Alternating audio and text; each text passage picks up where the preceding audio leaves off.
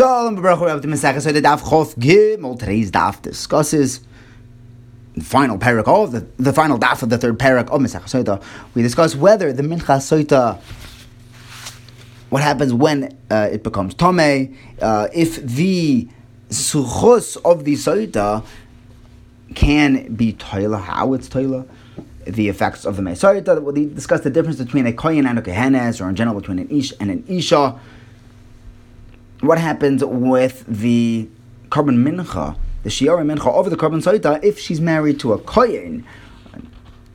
If the kohen has a chelik in it, then we need to destroy it because a kohen's mincha is, is entirely destroyed. We begin with the Mishnah that says Rabbi Shimon holds that the schus is not toilet with the mayim hamorim. It doesn't help because if it if we hold that it would, no, uh, dull nullify the effects of the Me'amorim, then even when a woman is Tahira, people would say, ah, she's really Tomei, she just has some sort of a schus protecting her.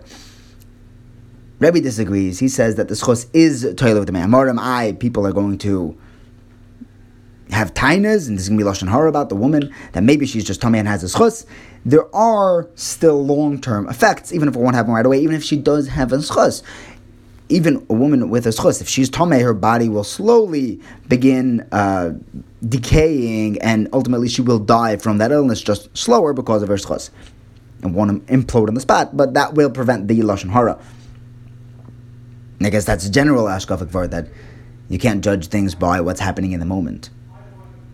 Now, what happens if her mincha becomes tame? So it really depends at what point this happens. If she already was Mekadesh this korban mincha in the Kli Shares, then just like every other mincha, you, would be paid it. You weren't Mekadesh yet, so take all this time and stuff, be paid it on some tar, uh, flour and oil and whatnot. However, if they already Mekadesh in a Kli Shares, then now that it's Tomei, you have to burn that korban mincha, bring a different one. Now, here are those cases when you would have to burn her korban mincha. If she admits that she's tamei, game's over. If Adam come and say that she's tamei, number two. Number three, if she refuses to drink. Number four, if the husband says she that he no longer wants to make her drink. Number five, if the husband is boil her on the way for her drink to drink. Number six, finally, any soita who is married to a Kohen, we're going to burn her korban mincha. If a Bas Yisrael is married to a Kohen, they burn her korban mincha. If a Kohenes, a Bas Kohen, is married to Yisrael, that korban can be eaten. What's the, what are some differences between a Kohen and a Kohenes? Well, the mincha of a Kohenes can be eaten, the mincha of a Kohen cannot. That's why if the husband is the Kohen, we don't eat that her korban mincha, mincha soita. Secondly, a kohenes can be meschala, a kohen does not. Number three, Okay, Hennes can be metame lemesim. A kohen is not allowed uh, is not allowed to be metame lemesim. Number four, a kohen can eat kodshe kodshim while a kohenes cannot. And in general, the Mishnah asks, what are some differences differences between a man and a woman? Well, a man, number one, when it comes to tsaras, he has to shave his head and shred his clothing. A woman does not. Number two, a man can make his son into a nazir and a woman cannot. Number three, a man can use the money that his father set aside for his naziras. If his father died before he got to bring use that money for his father's karbonei naziras, the son can use it for his karbonei naziras when he gets his giluach his haircut at the end of his naziras. A woman cannot use her father's money for her naziras. Number four, a, a man can be Mekadesh's daughter, marry her up. A woman cannot. Number five, a man can sell his daughter as an Amma. A woman cannot. And number six, a man when he gets skila, gets skila, he's stoned naked, unclothed, while the woman will wear clothing. Number seven, after the man, a man gets skila, he is hung, his body is hung, and a woman is not. Number eight, a man can be sold if he steals and cannot pay back what he stole. A woman will not be sold as a slave to pay back what she cannot pay back from what she stole. In the Gemara, we learn we said that every everyone who's any soita who's married to a kohen, we're going to burn her korban mincha. Now, if we're talking about a, a kohenes levi or Yisrael or Yisraelis married to a kohen, you can't eat this mincha because since her husband's a kohen, he has a chelek in it, and a kohen's mincha is always burnt, burnt entirely. However, you're also stuck on the other end because since it's her korban at the end of the day, she's the soita, her chelek has to be makriv. So what do you do? You take a koimet, your makriv, the koimet itself, and the rest, the shirayim, that your makriv separately. Like the Gemara. Hi, that's an isser. You'll be, you'll be over in Balsak Tiru. Once you're makriv the kamitza, you're not allowed to destroy the rest of the valid korban. So Yehuda Bereder of Shimon ben Pazi says, you don't, you're, you're not makriv the rest of it.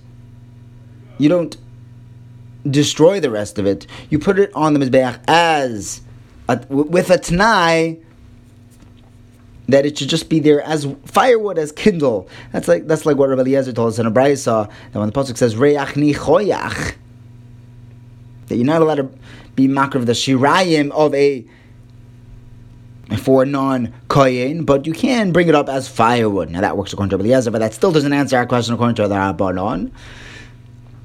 The Rabbanon would, would say we have to be going like Rabbi Eliezer, Reb Shimon, that uh, use his kunz that you are makar of the koimates of this soita who's married to a kohen's korban mincha, and whatever's left, you sprinkle it on the base hadesh and on the east side of the mizbeach.